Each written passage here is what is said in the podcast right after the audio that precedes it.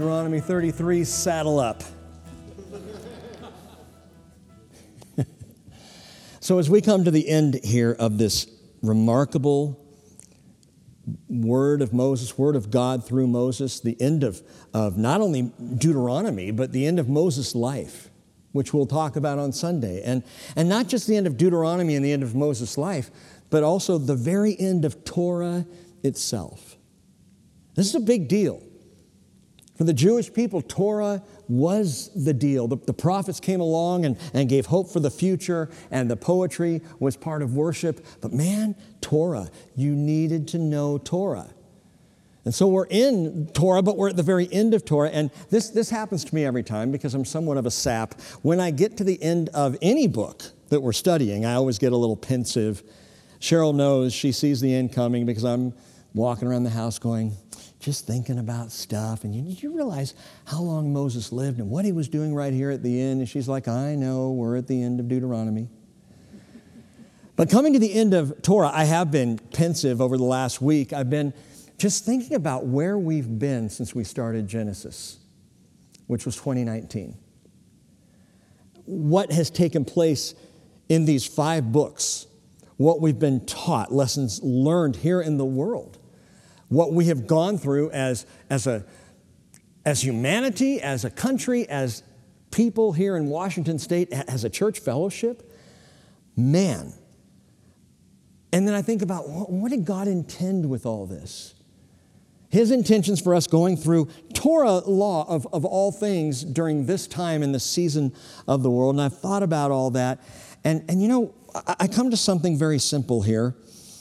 And I want to say this to you guys, 2 Corinthians chapter 2 verse 17, we are not like many peddling the word of God, but as from sincerity, as from God, we speak in Christ in the sight of God. We are not peddlers here.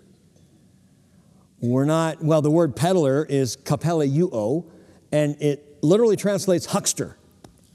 We're not hucksters of some religious faith. We're not trying to sell something.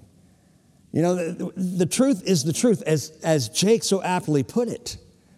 And I have never aspired to be a salesman. Now, I've been told that I can come off sometimes like a used car salesman. I don't know why. buy it, buy it, you want it. But we're not selling anything, we're just speaking truth here. I'm not trying to persuade someone to buy into my personal brand or product. Not trying to make bridgeites out of people. We want to be followers of Jesus. And, and so the reason we go through the word like we have been, verse by verse, thinking it through, processing it through, walking it through, is not to bamboozle, but to bless. It's to bless. And, and there are two sides of this. First, and foremost is to bless someone who has no faith in Jesus whatsoever. That I am convinced, as God said, my word does not come back to me empty. Therefore, the best way to bring Jesus to a person is to bring the word. The gospel of truth, the simple gospel, but then to begin to teach the word. And if someone is on the fence or uncertain or non believing, man, just come to Bible study for a while and watch God work on your heart. So it's a blessing. The free offer of God's grace in Jesus is first and foremost why we open our Bibles, why we're in the Word, why we share the Word. It's not a scam, it's salvation. Literally, the eternal blessing. And if you're a follower of Jesus, you have that blessing. I mean, pause and think about that just for a moment. You have the greatest eternal blessing you could possibly have. I mean, you've been handed salvation by Jesus. That is awesome. That alone is worth the whole thing. But Christians, once we've been given this great blessing of salvation, man, there's more. There's more blessing. As the Bible teaches, Psalm 1, verse 1, how blessed is the man who does not walk in the counsel of the wicked, nor stand in the path of sinners, nor sit in the seat of scoffers. But his delight is in the law of the Lord, and in his law he meditates day and night. David says that's the blessing. David, a believer in God, a follower, a man after God's own heart, but he said, but being in the Word is blessing. Psalm 119, 105, he says, Your word is a lamp to my feet and a light to my path. Why, after I'm saved, would I spend all this time in the Bible? It's a lamp. You may remember even a year ago, January, we, we went through a prophecy update series and we talked about it being like that lantern that is held out before us that gives us a sense of where to go, of next steps, even in this dark world. Proverbs chapter 6, verse 23 says, The commandment is a lamp, and the teaching is light and reproofs for discipline are the way of life. So, yes, I'm saved, blessed with eternity, but I continue to be blessed as I hold out the lamp of His Word, as I follow the light of this teaching. Proverbs 16, verse 20 says, He who gives attention to the Word will find good, and blessed is he who trusts in the Lord. So, salvation for the seeker and blessing ongoing for the believer and I can't help but think about the character George in Seinfeld. You know, that came out in 93. We are two years away from Seinfeld being a 30 year old show. That just freaks me out. But I remember I watched it, you know, first run back through the 90s. And in the pilot episode, the character of George Costanza, complete moron, he says, I know just when everything's going right, God's going to take it all away from me. And Jerry Seinfeld says, I thought you didn't believe in God. And George replies, I believe in him for the bad stuff. How many people think that way? In this world, if there's bad stuff happening, it's an act of God. God's doing this to me. Good things are happening. I've produced it myself, or perhaps the universe is smiling down on me but I believe him for the bad stuff. How many people sadly misjudge God that way? Deuteronomy 33, verse 1 begins Now, this is the blessing with which Moses, the man of God, blessed the sons of Israel before his death. And that is the key word of the entire chapter tonight blessing. Moses is going to bless the sons of Israel. God wants to bless people. Listen to that again. This is the blessing with which Moses, the man of God, blessed the sons of Israel. This is the first time in the Bible we see the phrase man of God. Deuteronomy 33, verse 1. And it is tied in with blessing. That is, the man of God, the woman of God blesses. It's what you do, it's what we do as his people.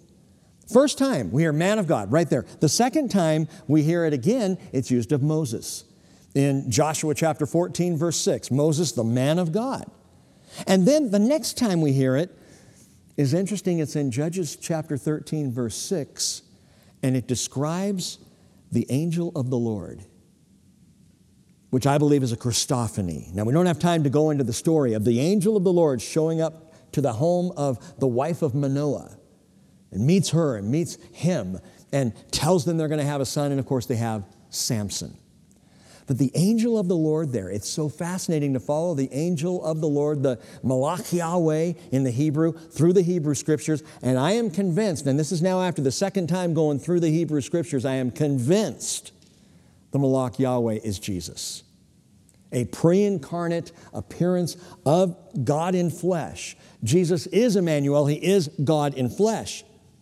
And we can get all into that discussion, and perhaps we can another time, but I believe it's a Christophany. The third time the phrase man of God is used, it's used of the Son of Man, Jesus Christ, prior to his incarnation. After that, the phrase man of God is used of the prophets, it's used of David the king, and four more times, so for a total of six times, it is used to describe Moses in the Hebrew scriptures. The man of God. Interestingly, in the New Testament, it's only used twice. It's used in 1 Timothy chapter 6, verse 11, where Paul uses the phrase of Timothy. He says, Flee from these things. He's talking about the love of money. Flee from these things, you man of God, and pursue righteousness, godliness, faith, love, perseverance, and gentleness. Descriptions of a man of God. And then in 2 Timothy chapter 3, verse 16, Paul says all scripture is inspired by God, profitable for teaching, for reproof, for correction, for training in righteousness, so that the man of God, which implies anybody who would desire to be a man of God, we could extend that a woman of God, you need to be in the Word of God, so that the man of God may be equipped, uh, adequate, equipped for every good work. So anyone equipped by the Word of God can be a man or a woman of God. We start off with Moses, the man of God, getting ready to bless, and Moses is no huckster. He is no self indulgent swindler. Moses, here at the end of a remarkable career, of a life, at least the last 80 years or so, especially the last 40, a life lived for other people, not for himself. He expels now much of his final breath to bless Israel. See, that's also a picture of a man of God. As he's giving out his last breath, he's blessing people. Blessing people on the way out the door. That's, that's what I want to be doing. I've, I've told you all before, I want to preach on a Wednesday and I die on a Thursday or, or be raptured on a Thursday, preferably. And I'm preferring that I'm not going to die tomorrow. But I want the last thing I do to be speaking the words of God from His Word. The man of God blesses on the way out the door. That's what Jesus did. Jesus on the cross, prior to his death, he said, Father, Luke 23 34, forgive them. They don't know what they're doing. There's the blessing of eternity right there. And then Jesus says to the thief hung there next to him, Truly I say to you, today you shall be with me in paradise. Jesus hung up, nailed in excruciating pain and he blesses the thief, saying, You'll be with me. I got you. Or John 19, 26, still in that excruciating pain. By the way, you know the word excruciating, excruciating means of the cross. It's that kind of pain. And in that pain, Jesus says to his mother as he hangs up there, Woman, behold your son, looking over it. we believe, John the apostle. And then he says to the disciple, Behold your mother. What's he doing? He's caring for them. He's blessing them. He's making sure Mary has a son to look after her and John has a mother to care for. It's what a man of God does on the way out the door. He blesses. That's the Father's heart. It was in the heart of Christ Jesus. Everything God does is for ultimate blessing to the praise of His glory. Everything He does. And it may not always feel like blessing right up front. But every act of God, every move of God, every wave of His hand in your life is to bless you. And we will know this when it's all said and done. Ephesians 1 3, Paul says, Blessed be the God and Father of our Lord Jesus Christ, who has blessed us with every spiritual blessing in the heavenlies in Christ. Some of those we haven't even experienced yet, but they're there for the taking. The blessings are there for you and for me now and right on into eternity. So the man or the woman of God looks for ways that they can bless. And like Jacob before him in Genesis 49, Jacob blessed his 12 sons. Now Moses is going to bless the sons of Israel. Watch this, verse 2. He said, The Lord came from Sinai and dawned on them from Seir. He shone forth from Mount Paran, and he came from the midst of 10,000 holy ones. At his right hand there was flashing lightning for them. Let me unpack that for you a bit. Sinai is Horeb. So he came from Sinai or came to them at Sinai. That's at the very beginning of the journey. Seir, Seir, which is mentioned here in uh, this, about halfway through verse 2, Seir is at the end of their journey in Edom. So Sinai at the beginning, Seir at the end, and then Paran, Mount Paran was at Kadesh or above Kadesh on the border of the promised land. So, what Moses is saying as he begins the blessing is the Lord has been with you throughout. From beginning to middle uh, to end, He has been with you. From Sinai to Seir to Paran, all of these mounts, He has seen you through this terrible wilderness. And He says, interestingly, the midst of 10 thousand holy ones. Or you could translate that a great quantity of holiness. From the myriad of, of holy ones. Now, some would translate that From the midst of 10,000 holy ones, he came. That must be angels. Two problems with that. Angels are not called holy ones in the Hebrew scriptures. They're holy. There are, they are called at times holy angels. But holy ones, the phrase kadosh, it always speaks of the saints of God. In this case, the sons of Israel. In the New Testament, the equivalent is hagios, and it speaks of the church, the saints, the holy ones. So is he coming out of holy angels, the myriad of holy angels? Well, hold that thought. It says, At his right hand there was flashing lightning for them. And you might jot this down. Flashing lightning is literally commandments of fire, which is another description of Moses receiving the Ten Commandments written by the finger of God, the fire on the mount, a fiery law. You could say, as my friend Connie is, is wont to say, this word is fire. And it's a fiery law that he, is, that he has given the people. And I really like that. I like this flashing lightning, that's nice, but I wish they had just gone with the translation fiery law, because this word is fire. This word is like a burning fire. Jeremiah knew as much. Jeremiah chapter 20, verse 9 said, If I say, I will not remember him or speak any more in his name, then in my heart it becomes like a burning fire shut up in my bones, and I am weary of holding it in, and I cannot endure it. Jeremiah, the weeping prophet, understood what it was like to have the burning fire of the Word of God in his heart. Because that burning fire through Jeremiah was pretty negative. Israel, uh, Judah was on their last leg before the deportation to Babylon and the destruction of Jerusalem. And Jeremiah is the only prophet warning the people while all the other prophets are going, the temple of the Lord, the temple of the Lord, the temple of the Lord. We're just fine. As long as the temple's standing, Jeremiah is saying, no, no, no, it's not going to stand. No, the Lord is displeased. No, the Lord won't even let me pray for you anymore. The Lord is going to send you into captivity, and it's a burning fire in his bones. And he says, I'm just not going to do it anymore. I'm not going to preach anymore. I'm done. And he gets this little heartburn and it starts to grow in him. And Jeremiah grows weary, literally, of holding back the word. He has to speak it. And I think, would that it be that way for us. You ever hear that old phrase? We use this a lot in the 90s. The Lord put a burden on my heart for you. I kind of like that. I think there are times when we slip back and when we are not sharing the truth with people, we need it to burden us. We need it to be a burning fire, and we grow weary of holding it back. We can't hold it back. We've got to let the word out so people can hear the truth here at the end of the age. So the Lord came from Sinai and had that fiery law from the midst of 10,000 holy ones. But watch this, verse 3 Indeed, he loves the people. All your holy ones are in your hand. Same phrase, kadosh. All your holy ones are in your hand. And they followed in your steps.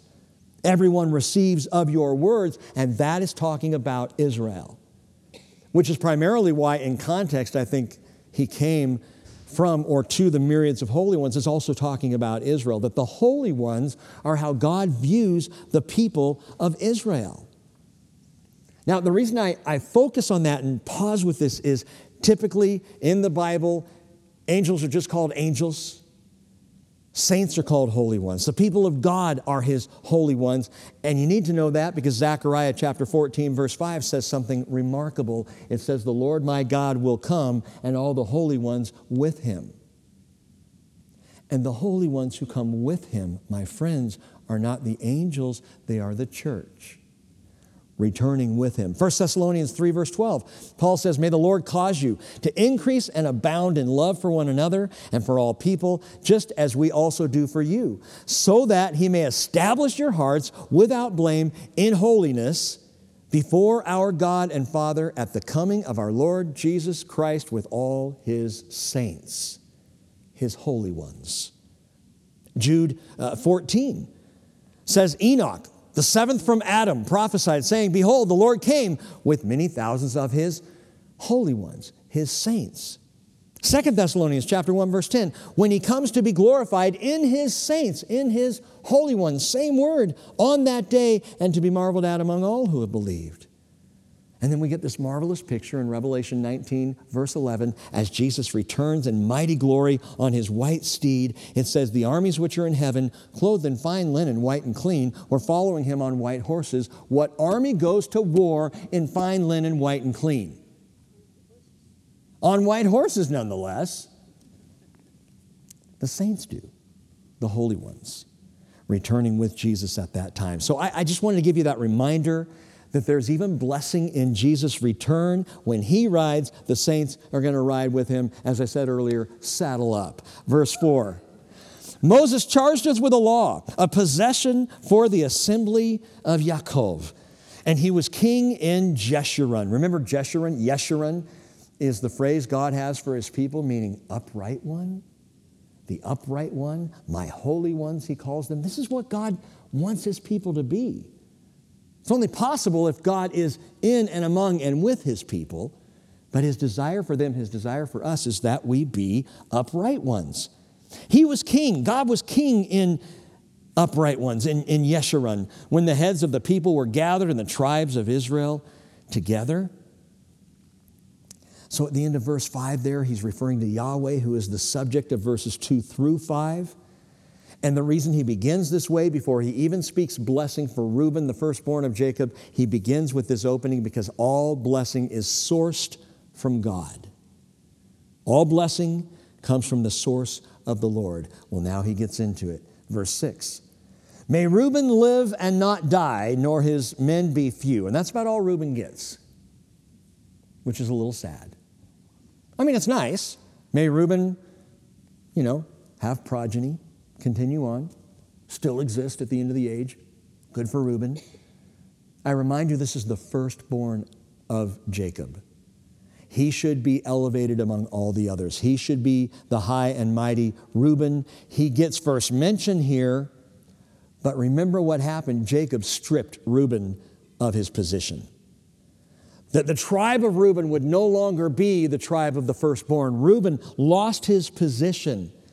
As old Jacob said, Genesis 49, verse 4 uncontrolled as water, you shall not have preeminence, because you went up to your father's bed and you defiled it. He went up to my couch, Jacob says, because Reuben slept with his father's wife. Genesis 49, verse 10, Jacob said, The scepter shall not depart from Judah nor the ruler's staff from between his feet until Shiloh comes, and to him shall be the obedience of the peoples. And effectively, Jacob took Reuben out of first position and put Judah, who was fourth position, first. So that Judah is the blessed firstborn, as it were, of Israel. Interesting. Reuben, hope he lives a long time. Verse 7 And regarding Judah, so he said, Hear, O Lord, the voice of Judah and bring him to his people. With his hands he contended for them, and may you be a help against his adversaries. And this blessing of Judah is awesome. The way it's spoken and what Moses says here, Judah, you may recall, is the vanguard of Israel. So not only is Judah placed in first position, but Judah was the first to go out to war. He was the vanguard of the Israelite army. Numbers chapter 2, verse 9, the total of the numbered men of the camp of Judah, 186,400, by their armies, they shall set out first. So they have the distinct honor of being first to set out in the march through the wilderness, first to go to war, first to lead out when there are battles to be fought. So, on the surface, as you read this blessing, it sounds like a blessing prayer that Judah going out first would return to their people safely would come back securely. But read it again because it is packed with prophetic hints of Judah's greatest son. Note this. He says in the middle of the verse, with his hands he contended for them. Okay, how do, how do you contend for your people with your hands? Well, you can fight a battle, or as Paul said, 1 Timothy 2 8, I want men in every place lifting up holy hands without wrath or dissension. You can contend for your people in prayer. And that is one of our greatest sources, one of our greatest weapons, truly, in spiritual warfare, as we contend with our hands. And we're not slugging it out with people. We are contending with holy hands lifted up to the Lord in prayer to the Lord, crying out to the Lord. That's how we contend with our hands. And with his hands, Jesus contended for his people. Listen to this. Mark 135 in the early morning while it was still dark Jesus got up left the house and went away to a secluded place and was praying there Luke chapter 5 verse 16 Jesus himself would often slip away to the wilderness and pray what was Jesus praying for all that time now if it was me I'd be praying God get me out of here why did we ever make this plan in the first place how did I end up here I miss heaven I want to be home. Just get me out. Do we really think that Jesus got up early in the morning, slipped away into the wilderness, or sometimes prayed all night long because he was praying for himself? See, the Bible says, Romans 8:34, Christ Jesus is he who died, yes, rather who was raised, who is at the right hand of God, who also intercedes for us. Hebrews 7:25 Therefore he is able also to save forever those who draw near to God through him since he always lives to make intercession for them. My friends, when it says, with his hands he contended for them, I believe that that points to the contending of Jesus in prayer for the people of Israel when he was on earth. Slipping off to pray, Oh, Father, Father, may they hear your word today. Oh, Father, may the appointments be divine today. Oh, Lord, as I move among your people, break down their hard hearts that they may hear you. I think that's what Jesus must have been praying the whole time. And we know that Jesus prayed for help against his adversaries. May you be a help against his adversaries. As Jesus is praying through all his ministry life, and then, of course, culminating in the Garden of Gethsemane as Jesus says, Not my will, but yours be done. Father, let this cup pass from me, yet not my will, but yours be done. Jesus, even then, is praying for help against the adversaries. But I like the first line of this blessing Hear, O Lord, the voice of Judah and bring him to his people. The voice of Judah, voice of Jesus. Hear, O Lord, the voice of Judah as Jesus prayed, Matthew 6, verse 10, Your kingdom come, your will be done on earth as it is in heaven. Oh, hear, O Lord, the voice of Judah. Jesus, that son of Judah. Luke 13, 34, as Jesus prayed, Jerusalem, Jerusalem, the city that kills the prophets and stones those who are sent to her, how often I wanted to gather your children together, just as a hen gathers her brood under her wings, and you would not have it. Behold, your house is left to you desolate. And behold, I say to you, you will not see me. I love this. Listen, you will not see me ever again. Now he says, You will not see me until the time comes when you say, Blessed is he who comes in the name of the Lord. Listen, O Lord, hear, O Lord, the voice of Judah, and bring him to his people. Zechariah 14, verse 4 tells us his feet in that day will stand on the Mount of Olives. Romans 11, 26, so all Israel will be saved, just as it is written. The deliverer will come from Zion. He will remove ungodliness from Jacob. This is my covenant with them when I take away their sin. Oh, bring him to his people. Hear the voice of Jesus, bring him to his people. He contends in prayer for his people. He cries out for a help against his adversaries. It just sounds like Jesus to me. So Reuben is blessed, the Judah is blessed, and we move on to Levi. Hang on a second. If you've got a watchful eye, you realize something here. Shimon is not in the list. Simeon. It should be Reuben, Levi, and Simeon, and then Judah. If you go back to Genesis 49, that's the order and Shimon, Simeon, ought to be mentioned. He's not even mentioned at all. As Moses blesses the people, and you know, we've, we've said this before, well, he is 120. So, you know, one just kind of slips his, oh yeah, and Shimon, bless him too.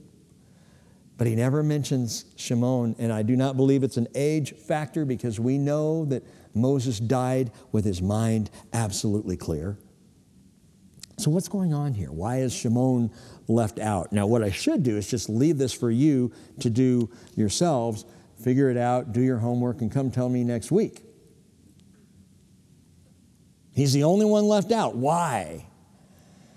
Well, I'll give you my opinion. Old Jacob set the pattern in his blessing. Genesis chapter 49, verse 7, he says, Cursed be Shimon's anger, for it is fierce and their wrath, for it is cruel. I will disperse them in Jacob and scatter them in Israel. Them who? Levi and Simeon.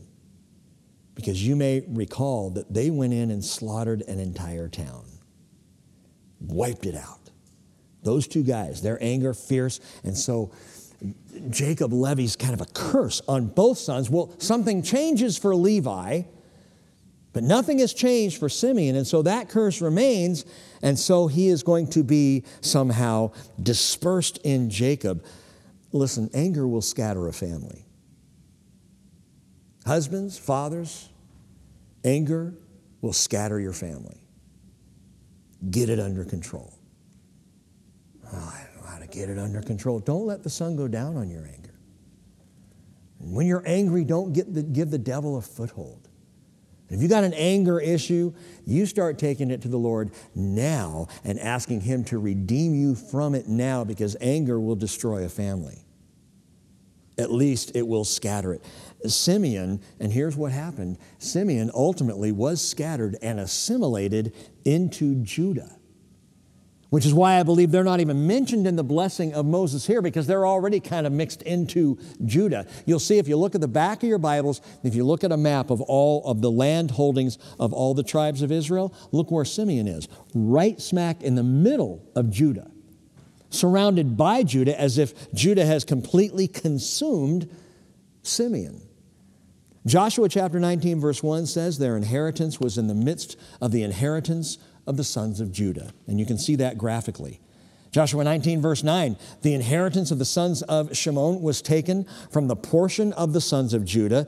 So the share of the sons of Judah, for the share of the sons of Judah, was too big for them. So the sons of Shimon received an inheritance in the midst of Judah's inheritance, completely surrounded. So you might read that and go, well, bummer. So Simeon just doesn't get to be blessed? Hey, Hey, their blessing is that they're in the midst of Judah. They're right there in the middle of Judah. Part of that blessing is they're going to last as a kingdom far longer than the northern kingdom will. And the kingdom of Judah will survive longer and then will come back from Babylonian captivity. Their, think about it this way their blessing is in the midst of Judah, kind of like ours is. See, our blessing is that we have been grafted in to the blessings of Israel by the lion of the tribe of Judah. We've been included. Do you feel any less blessed because you're not Jewish? With one exception that I know of tonight? Do you feel any less blessed? I got two exceptions actually tonight. Of Jewish brothers, the rest of us are a bunch of Gentiles. Do you feel less blessed because you didn't get to grow up in the lineage? No, I don't. I'm grafted in. I, was so thrilled being a kid growing up in Southern California, which is such a melting pot, nobody has any background or lineage. You're just all kind of there. I think I've got some Scottish in me somewhere. But I was thrilled to realize no, my line goes back to Abraham. I'm a son of Abraham. Not by blood, but by faith.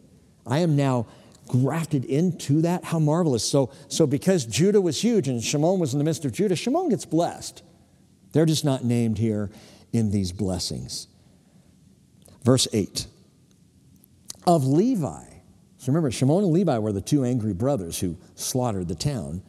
Of Levi, he said, verse 8, let your Thummim and your Urim, your Urim and Thummim, not your Uma Thurman, your Urim and Thummim, let it belong to your godly man, singular, whom you proved at Massah, whom you contended at the waters of Meribah, with whom you contended at the waters of Meribah, talking about Aaron and the Aaronic priesthood. the lineage of Aaron, which is within Levi, but let your Thummim and your Urim be with the godly man. That's going to be the high priest.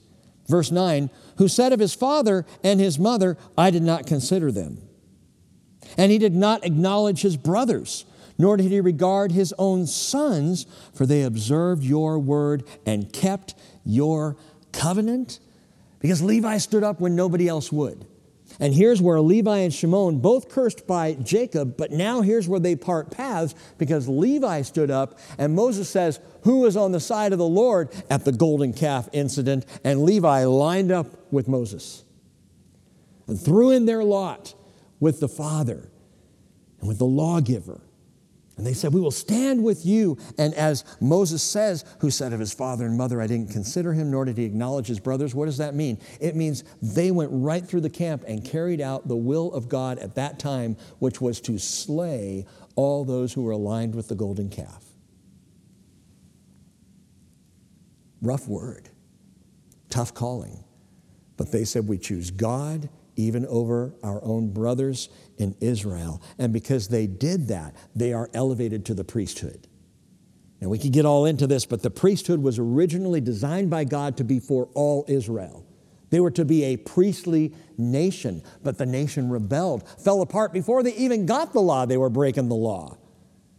But Levi stood up, and God said, That's my priesthood. And they will serve me as priests. In fact, Moses says, verse 10, they shall teach your ordinances to Jacob, your law to Israel. They shall put incense before you and whole burnt offerings on your altar. O Lord, bless his substance and accept the work of his hands. Shatter the loins of those who rise up against him and those who hate him, so that they will not rise again. That's the blessing of Levi. What a remarkable gift that they got to be the teachers of Israel, that they got to offer incense. What does that mean? Prayer. Coming before the Lord in the tabernacle and then ultimately the temple to come into the holy place and light the incense, which was representative of prayer. And they would stand there before the Lord praying. Even as the example we see in the New Testament of, of Zacharias, John the Baptist's father, goes in to offer the incense and pray and comes face to face with the angel. You know that story? Or if you don't, go read it. But praying before the Lord, they're to pray for their people, they're to teach their people, they're to offer the sacrifices. And then, of course, as he starts out, there is the Thummim and the Urim, or the Urim and Thummim, which are those implements that we still don't fully understand what they were. Bible tells us they were kept in the breastpiece of the godly man. That is the high priest. They were kept in the breastpiece. And so some think Perhaps it was the stones in the breastpiece that supernaturally they would light up to give answer. And this is the Urim and the Thummim were to be consulted before the Lord when they had exhausted all other possibilities. When they had tried to go to the law, they had read through Torah, they tried to figure it out. If they just didn't have the answer, didn't know what to do, they could consult the Urim and Thummim, which was in essence consulting the Lord at the tabernacle. So they would go and the breastpiece, either the Urim and Thummim were something put into the breastpiece, held in the breastpiece, or they were the stones on the breastpiece, and we really don't know which one it is. What we do know is that Urim means lights. You Bible students remember this? And Thummim means, anyone know? Perfections. The lights and perfections. Lights and perfections, and which is why some think maybe the stones actually would light to give answer to the question that was being raised. What I can tell you is what the Urim and Thummim are not. We know they're lights and perfections. What exactly that meant, how it worked, I don't know. But I can tell you that they are not, that they were not mystical x ray vision glasses. Which sounds a little nutty to even say, right? Do you realize that Joseph Smith came along and said the Urim and Thummim, that he had them? He got them. They're mystical glasses that allowed him to read the reformed Egyptian hieroglyphics on the golden plates given to him by the angel uh, Moroni. The Urim and the Thummim were given to Joseph Smith so he could read these plates. My friends, the Bible says in Galatians 1 8, even if we or an angel from heaven should preach to you a gospel contrary to what we have preached to you, he is to be accursed. And the Book of Mormon is a gospel contrary to what was already preached. Joseph Smith brought in deception and untruths and mistruths and twistings of the scriptures already given. So the Urim and the Thummim, I'm sorry, Joe. Even if he had something like that, even if an angel came to him and gave him something like that, that angel would be functioning in the service of Satan because it's not possible he is to be accursed if he brings along something like that. So we don't know again how the Urim and Thummim worked. But listen to this if you want to know the will of God, maybe you've exhausted all friends and family, you've asked everyone you know, and no one's giving you an answer that makes sense, and, and, and you don't know where to turn or what to do. How do we discern the will of God? The lights and the perfections. They give us another picture, again, of Jesus who is the light of the world, and he is the perfect one. The rock, perfect are all his ways. Jesus is the light and the perfection. Hebrews 3, verse 1 says, Holy brethren, partakers of a heavenly calling, consider Jesus, who's the apostle and the high priest of our confession. You want to know God's will? Go to the high priest. Go to Jesus. You want to understand God's will? Stick close to the breastplate. That is the heart of God in Jesus Christ. You know, it's interesting, the Bible doesn't speak so much about mystical guidance as it speaks about a personal guide. Jesus didn't say, I'll tell you the way. He said, I am the way and the truth and the life. No one comes to the Father but through me. So this is how Jesus functions, and I love this about him. He's not about saying, here's a list of directions to get there. He says instead, instead, walk with me. Walk with me. Let's go together. I'll let you know what you need to know when you need to know it. But God lets us know in Jesus by relationship, by moving with Him. I've told you recently, my, my sons, uh, more than, than one of them, have, have said to me over the years at different times, and one of them very recently, Why this big book? Why, all, why didn't God just say, here's how you get there? Because God is interested in a relationship with you. And relationship takes time. You want to read through this book? Read through the book. You can do it in a year, 12 minutes a day. We talked about that last week. And you have spent 12 minutes a day with God. What a great thing. This is what he's drawing us into. He says, I am the way. Walk with me. Come with me. Don't look to some mystical thing. Just come ask me and be with me. How does that work out practically? It, it really does work. It takes just a little bit of faith. You don't know what to do? Stop and pray. Jesus, I don't know what to do. That's so simple, but it works. He wants to lead you through relationship. And so that's the blessing of Levi. Moses goes on, verse 12, to the blessing now of Benjamin, son of my right hand, he said, May the beloved of the Lord dwell securely by him. That's exactly what I was just saying. Not dwell securely by reading all the words as much as, or by the guidebook. No, dwell securely by him who shields him all the day, and he dwells between his shoulders. What is between the shoulders of Jesus? It's his heart. The man, the woman who dwells in his heart. Now, this is specific because Benjamin's land actually was settled in the southern part of Israel across two hills that look like shoulders. So his, his land holdings, his allotment, is there in between the two shoulders in the land itself. But what stands in between those two shoulders is a city called Jerusalem. So Jerusalem is at the heart of Benjamin and Judah. Judah's right there on the border, but the heart of Benjamin between the two shoulders. And this, by the way, is important because it's the first time, and you might make a little note in your margins, that he dwells between his shoulders, that the land allotment of Benjamin shows us where God dwells. That is his holy city, Jerusalem. So, this is the first time in the Bible where we have an allusion to Jerusalem being God's city of choice. That he's already kind of pointing there. It's not Shiloh, it's in between the two shoulders. That's, that's where he dwells. That's where God wants to dwell, the city of his choosing.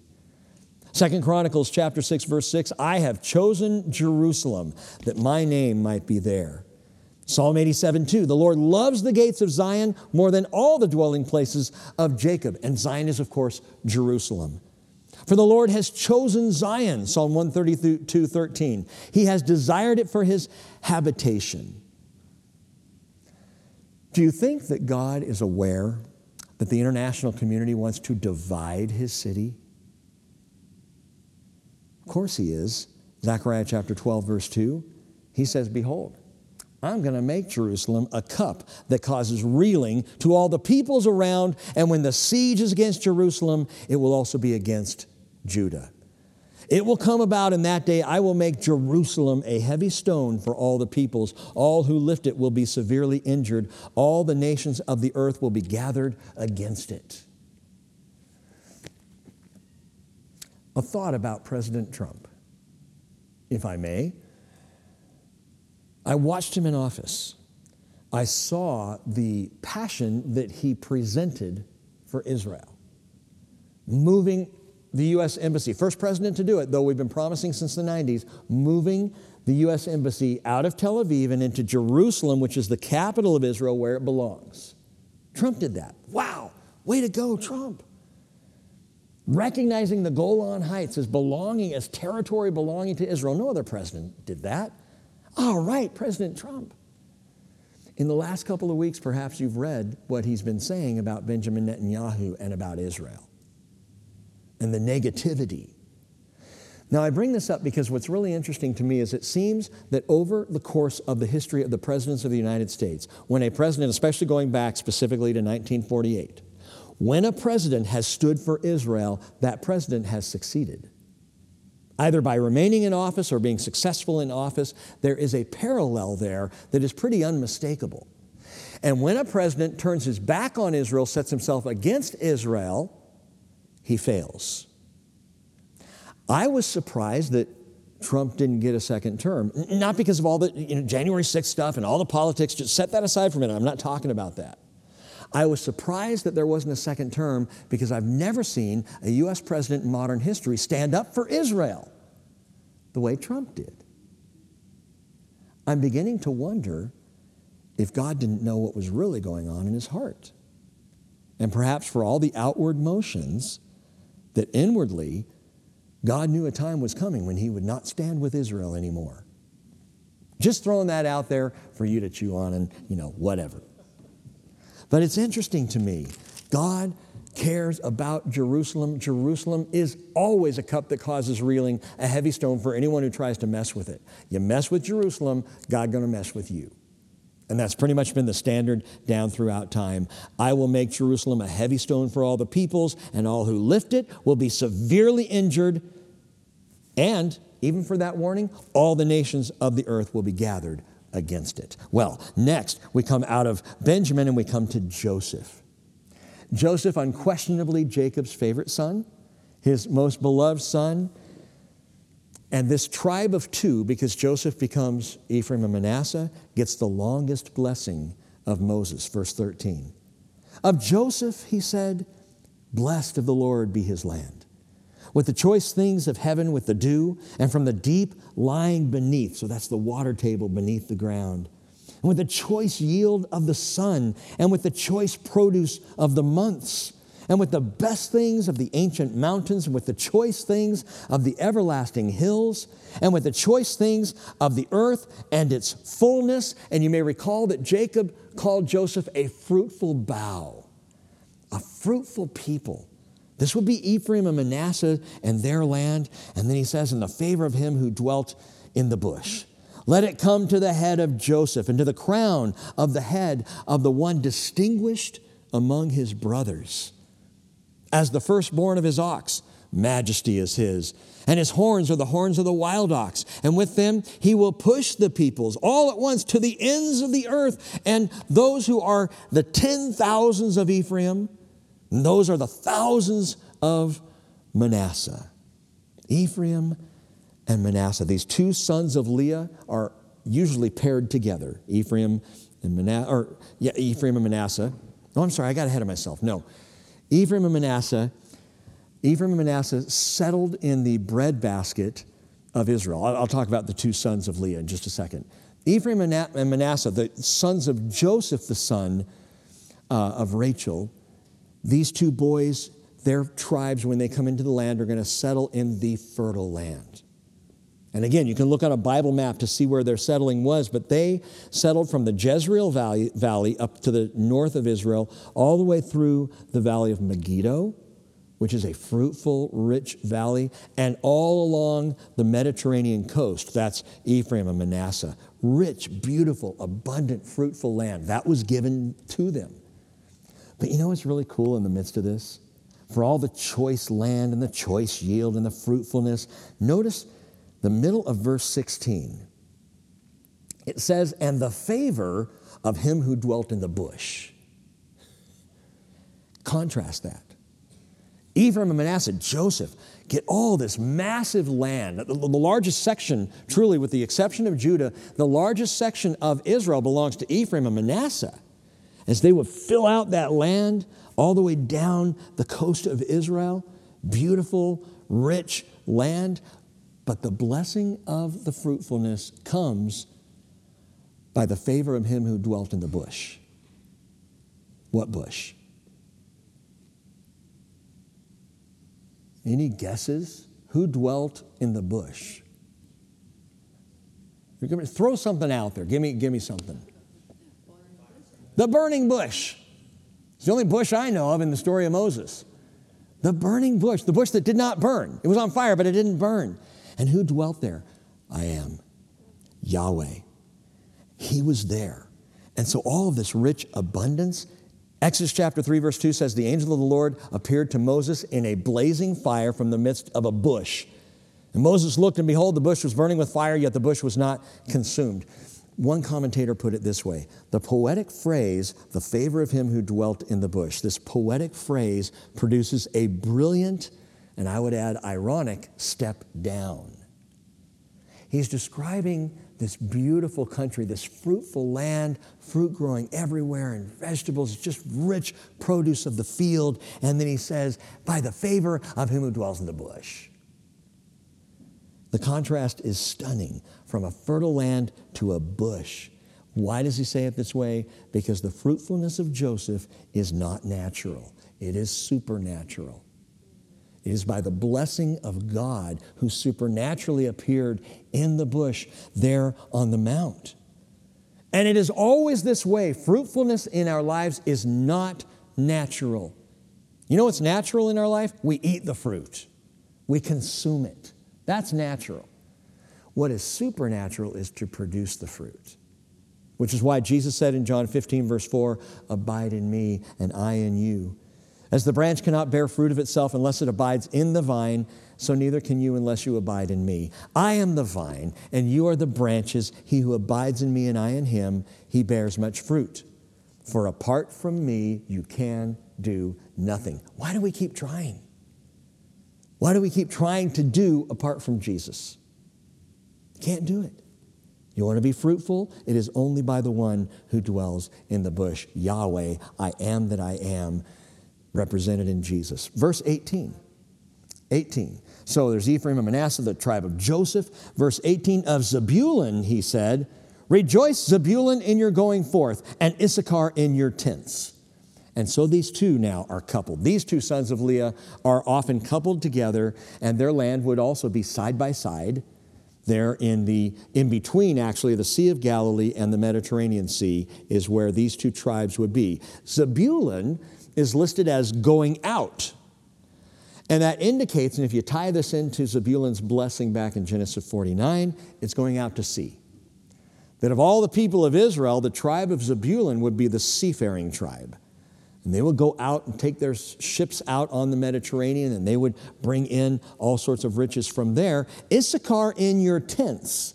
Well, Issachar was a farming uh, a farming tribe, they stayed close to home. They stayed in their tents. But the picture here, the blessing is in your going out and in your coming in. Either way, you're going to be blessed. I'm going to bless you, Zebulun, out on the sea. I'm going to bless you, Issachar, right here in your lands and in your fields.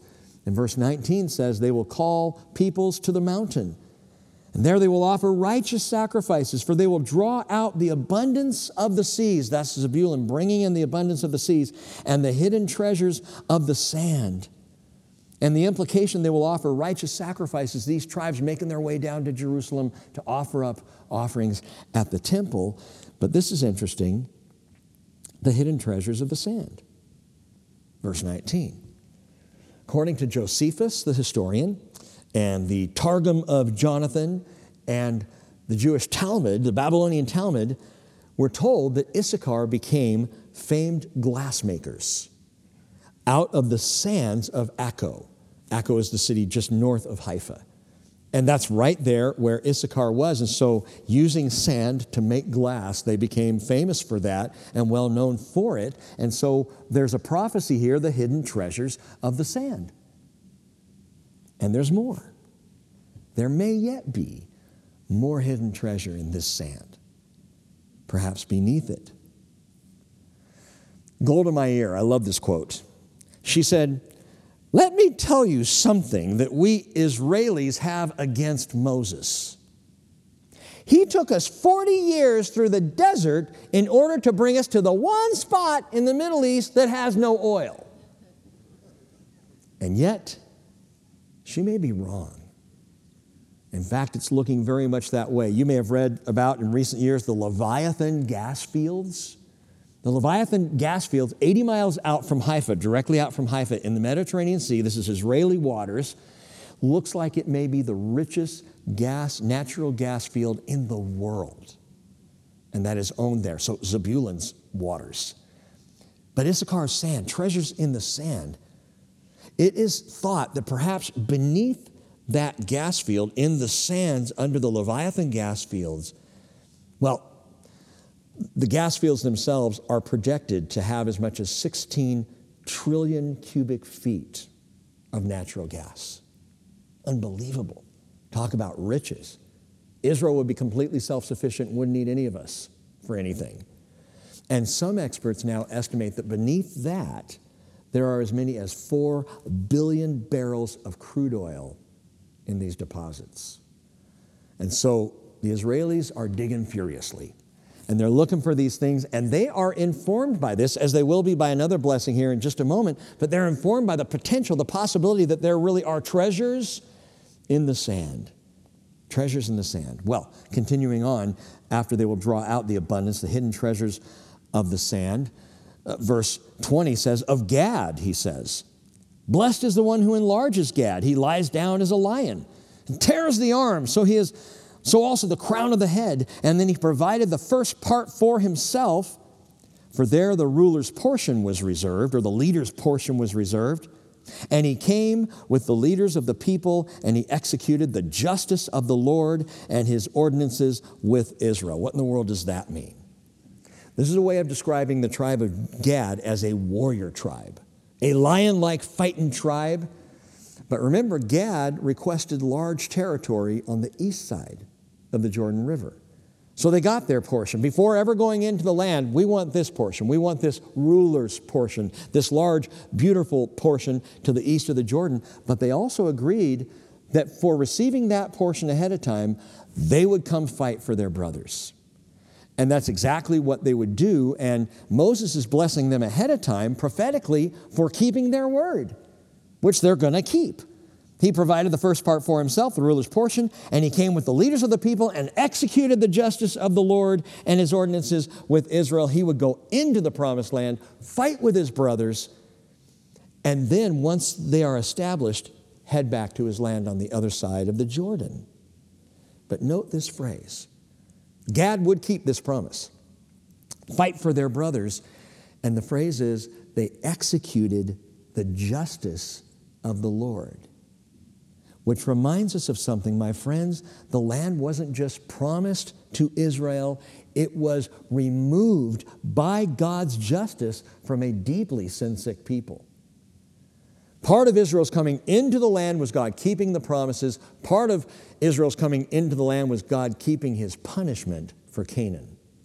And so Gad was part of the execution of the will of the Lord, the justice of God. Verse 22 Of Dan, he said, Dan is a lion's whelp that leaps forth from Bashan. And this one is really weird. If Gad was a full on lion, a fighting warrior tribe, Dan was a brash cub. Dan was like Suki. She's getting into everything. She is going to be fodder for more stories in the next several years. I, am just certain of it. If we're not raptured, you're going to hear more about Suki, our puppy, our golden retriever pup. Dan is like a pup, a lion, but not full grown, not strong, somewhat headstrong, you might think. And that's, this describes Dan. Their story, for one verse of blessing here, their story is intriguing. Can't take you into all of it. But Dan would come into the land and have a beautiful allotment right safely tucked between Ephraim and Judah, right up against the Mediterranean Sea. Pretty much the safest place in all of Israel against enemy invasion was Dan's allotment. They didn't like it, they were dissatisfied with it.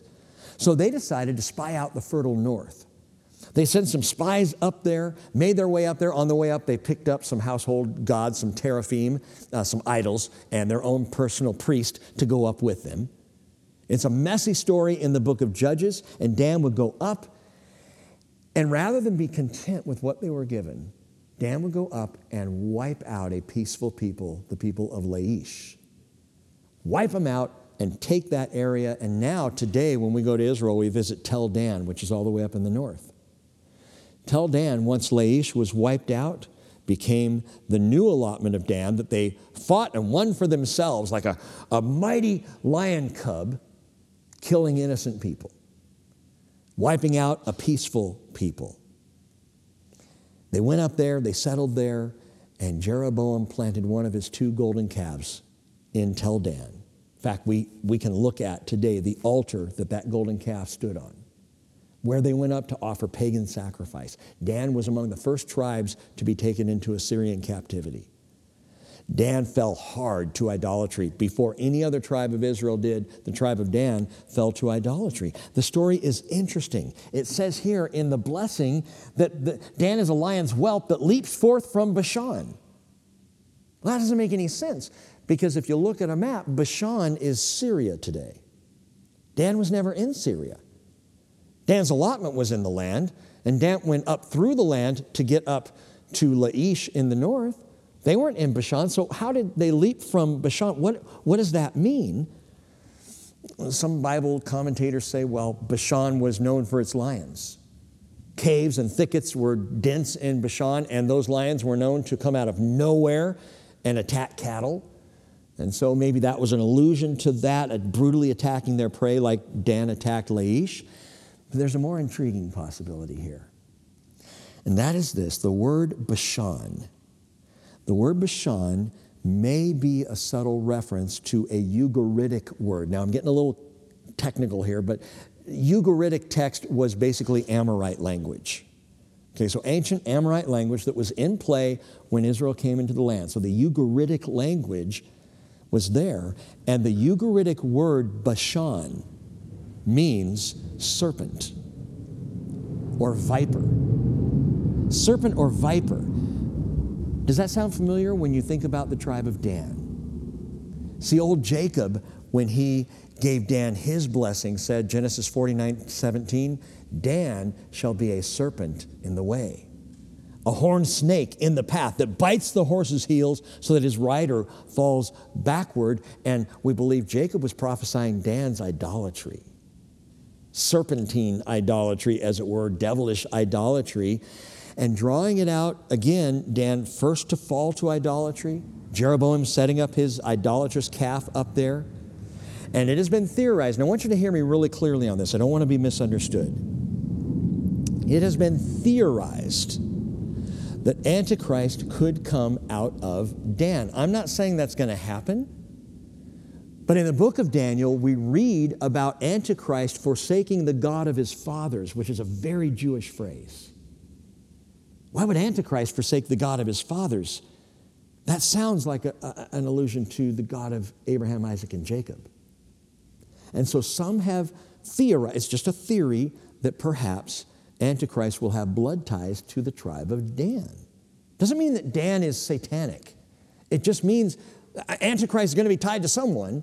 We know he comes out of Eastern Europe, according to Daniel, but we don't know exactly. I mean, it, it's, it's interesting, and there's going to be something about the Antichrist that causes the people of Israel to go, we can trust this guy. Perhaps he's, he's our man. He's our man of peace. Maybe he's even Messiah. Bible says Israel will be deceived. I'm not talking about all Jewish people. I'm talking about the nation of Israel. It's going to be deceived by Antichrist. Why? Possibly if he can claim some Jewish connection. And maybe there's something to this serpent in the way, this snake in the path, which would also explain what I've shared before that in Revelation 7, out of the 144,000, 12,000 from each one of the 12 tribes of Israel, every tribe has 12,000 sealed bondservants except Dan. Dan is not mentioned. Dan is left out from those sealed tribes. What's going on there? It's, it's intriguing. You can think that through. Here's the good news with Dan, and I always like to end with this when we're talking about Dan. What we do know about Dan is Ezekiel 48, verses 1 and 2 says, Dan is restored and receives their allotment in the land in the millennial kingdom. So they're back. And God can even turn a snake on its head and turn it around to be the lion that it was intended to be in the first place. So that's Dan. One verse. Whew. Verse 23. Of Naphtali, he said, Oh, Naphtali, satisfied with favor and full of the blessing of the Lord, take possession of the sea and the south. And indeed, Naphtali would do that very thing. The Sea of Galilee is what's being referred to. The Sea of Galilee and the region that is west of there, this was Naphtali region, and the New Testament calls it Gennesaret. The lake sometimes, the Sea of Galilee, is also called Lake Kinneret or even Lake Gennesaret. Matthew 14, 34, when they had crossed over, they came to land at Gennesaret. That's Naphtali territory. And when the man of that place recognized him, they sent word into all the surrounding district, and they brought to Jesus all who were sick, and they implored him that they might just touch the fringe of his cloak, and as many as touched it were cured. There was a real sense among these people in Gennesaret, Naphtali's region, that Jesus was, in fact, Messiah. So it's interesting that Naphtali is satisfied with favor, satisfied with grace, full of the blessing of the Lord. Verse 24. Of Asher, he said, More blessed than sons is Asher. And may he be favored by his brothers, and may he dip his foot in oil. These are all so telling and so descriptive. Asher is that boot shaped allotment of land. Looks like a, a, boot or a foot. And it runs along the seacoast of Akko down to Haifa today, so up in northern Israel.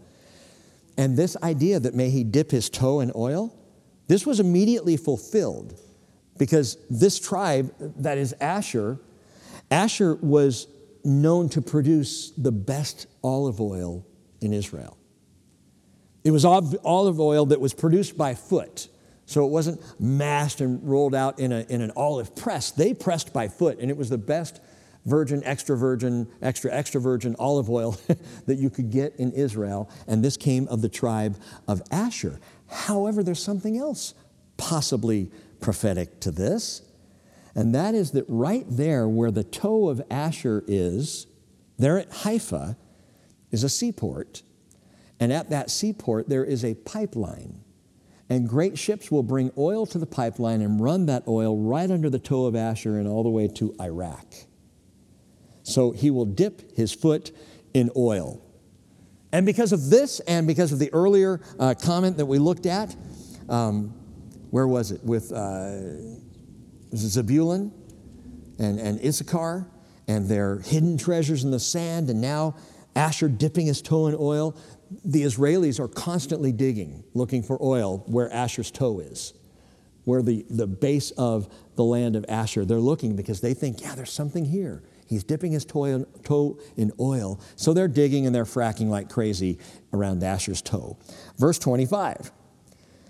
Continuing, he says, Your locks will be iron and bronze. The word locks there is also bolts. So your gates are going to be secure and solid. And according to your days, so will your leisurely walk be. And if you've got the NASB translation, you might want to just line through leisurely walk. And I'm not telling you to take away from the Word of God. But the much more accurate translation is the King James translation, which is right there, which says, And as thy days, so shall thy strength be. I couldn't figure this out, and, and if I ever do, or maybe one of you take this as a challenge, why did they translate it leisurely walk? Because the Hebrew language there is absolutely clear. It is not leisurely walk. The word is dobe, D O B E, dove, and it literally translates strength in rest. Your strength in rest. This is significant because the phrase is beautiful. As your days so your strength and rest will be. Meaning, meaning with every day, you're going to have all the strength you need. With every day, you're going to find your strength in your rest. You're going to move through the day, and you're going to have tough days, don't you? Don't we? Have hard days that, man, it just wears us out. But when we are walking with the Lord, there is strength and rest that is provided every day of our lives. And I'll say this to you right now whatever your day has been today, your strength and your security are in the Lord, and you have His rest. So take your rest in Him. Isaiah 30, verse 15 Thus says the Lord God, the Holy One of Israel, in repentance and rest you will be saved. In quietness and trust is your strength. You will not find strength in getting it all done before you go to bed tonight. You will not find strength in accomplishing every task. And I can tell you personally, I got home at 3 o'clock today. Typically on Wednesdays, I try and get done with everything, get home at about 3, and I take a couple of hours and just rest to come back here for teaching at night and worship or whatever else we're going to do. Well, I got home today. And Monday, I was getting all of our bill. I normally do bills on the 15th. Well, the 15th is today. So I knew I wouldn't have time to do the bills today, so I worked on the bills all day Monday. Got everything set up, but there were a few things that I couldn't finish, had to do today. So I got home at 3 o'clock and I got on it. And at about 10 to 5, knowing I wanted to be back here at 5, I am knee deep in bills and my computer. And I'm, I'm, I'm working furiously, furiously. I got no rest today. I got into the office this morning and I went straight until three o'clock, went home and it's just bill, bill, bill, bill, bill. And then I grabbed my stuff and Cheryl can attest to this. I'm running out the door, grabbing my iPad. Okay, where's my Bible? Got my Bible. Chris, get in the car. Let's go. Come on, we got to go to church and rest. and we got here and we had to run through the rehearsal and we started worship. And, we, you know, and I, I just love resting in the Lord. And, and you, you may or may not experience the same thing, but I'll tell you what I love Wednesday nights, about halfway into the teaching of the Word. I feel so much peace. Right now, I just love the Word of God and I love the peace that comes from it. And it's not because I got, I did finish the bills, by the way. I lost some hair on the way, but I finished. But that's not where the peace comes from. It's not from getting the list done, it's from resting in the Lord. It's from spending time with Him. It's the fact that tonight, on this dark night in December, you chose to be here to worship, to rest, to be in His Word, to experience His presence, to be in fellowship. These are good things. And I think it's why we all show up, because we know it's not in completing the tasks, it's in quietness and trust and repentance and rest. That's what's going to save us. Well, verse 26, all of the blessings given, Moses rounds the whole thing out, and this is just a great way to end. There is none like the God of Yeshurun. There's none like the God of the upright. Place, and underneath are the everlasting arms. And he drove out the enemy before you. And he said, Destroy, So Israel dwells in security, the fountain of Jacob secluded in a land of grain and new wine, and his heavens also drop down dew. Blessed are you, O Israel. Who's like you? A people saved by the Lord, who is the shield of your help and the sword of your majesty, so that your enemies will cringe before you and you will tread upon or literally tread down their high places. Now, a quick word on treading down their high places. It would, all, it would be all the way to King Josiah before Israel finally tread down all the high places of idol worship. Sadly, most of Israel's existence in the land, they would embrace the idolatry of Canaan. They would encompass it, they would bring it in, they would add it to. They didn't reject God, they just, it was just God and the idols. And it was finally King Josiah who said, No more. And all of the high places, the first king of Israel, to do away with all of the high places. He literally fulfilled this, treading down the high places of idolatry. But this is just this is just so awesome to me. The, the, way that Moses begins and ends the blessing is with the Lord. Like bookends, the beginning of the blessing starts with the blessing of God, the Lord who came down from Sinai and, showed, and dawned on them from Seir and shone forth from Mount Paran.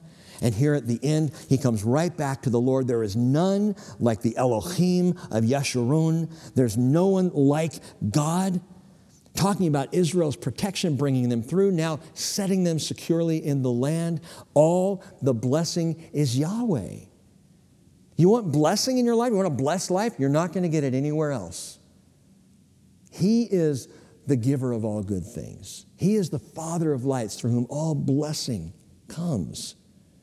The blessing. And by the way, this phrase, everlasting arms. Leaning on the everlasting arms. You know the old hymn? Leaning on Jesus, leaning on Jesus, leaning on the everlasting arms. Beautiful song. It's only spoken one time in the entire Bible, and here it is. The only time we see this phrase, Yiraot Olam, the arms everlasting, speaking of eternal strength and power and literally, the, the phrase uh, zuraot means from the forearm all the way to the shoulder. So the everlasting arms from, from hand to shoulder, shoulder to forearm, he says, You are the everlasting arms. You're under the everlasting arms of God, the strength, the might, the power of God, his arms outstretched. Now, think about this for a moment before we wrap this up. Isaiah chapter 40, verse 12 says, Who has measured the waters in the hollow of his hand? And who marked off the heavens by a span and calculated the dust of the earth by the measure and weighed the mountains in a balance and the hills in a pair of scales? Who do you know who could do something like that? Who has measured off the heavens by the span, Isaiah says. To get a sense of the power of the everlasting arms, think of it this way. If you could travel light speed, 186,000 miles per second, 1,000 years to get from one side of the Milky Way to the other at light speed, and scientists estimate that there are up to 200 billion similar galaxies. It would take us a thousand years to get across the Milky Way, and we haven't even stepped off our front porch. The size of the universe is mind boggling. It is overwhelming, and yet God measures the heavens, the universe, by the span, which means from the thumb to the pinky. Let's take a look at the universe. Eh, it's about that big to God, the entire universe. Listen to me. If the eternal God is your dwelling place and underneath are the everlasting arms, what do you have to worry about tonight? Why do we ever fret? He who measures out the universe by the span, the self same arms of Jesus that stretch the full distance of the patibulum, that horizontal crossbeam at Calvary the everlasting arms. And the distinguishing factor for Israel, what makes this people special, is what God says there in verse 29 they are a people saved by the Lord. That's where your uniqueness comes from. That's where your specialness comes from, your preciousness. It comes from being a people saved by the Lord. That's us. That's us. He is a shield, He is a sword, His arms are everlasting, and His hands, back in verse 3 of chapter 33, indeed, He loves the people, and all your holy ones are in your hand. He's got us, folks. He's holding us. Jesus said, My sheep hear my voice, and I know them, and they follow me. Oh, wait a minute. Verse 3 says, They followed in your steps. Everyone who receives your word. Jesus says, Those are my sheep. That's my flock. And then Jesus said, I give eternal life to them, John 10 28, and they will never perish, and no one will ever snatch them out of my hand. My Father who's given them to me is greater than all, and no one is able to snatch them out of the Father's hand. Your holy ones are in your hand. That is the eternal blessing. Amen? Amen? Worship team, you guys can come on back up. Let's pray together. Father, we hear the blessing of Israel, and there are all kinds of intricacies and ins and outs to this, and it's, it's marvelous to hear Moses voicing this for the people. But Father, oh, Father, that we could be blessed like this. The people, the, the, the Hagios, the saints, your holy ones who listen to your voice and follow. Those who are held in your hands, who are, like Israel, a people saved by Yahweh under the everlasting arms.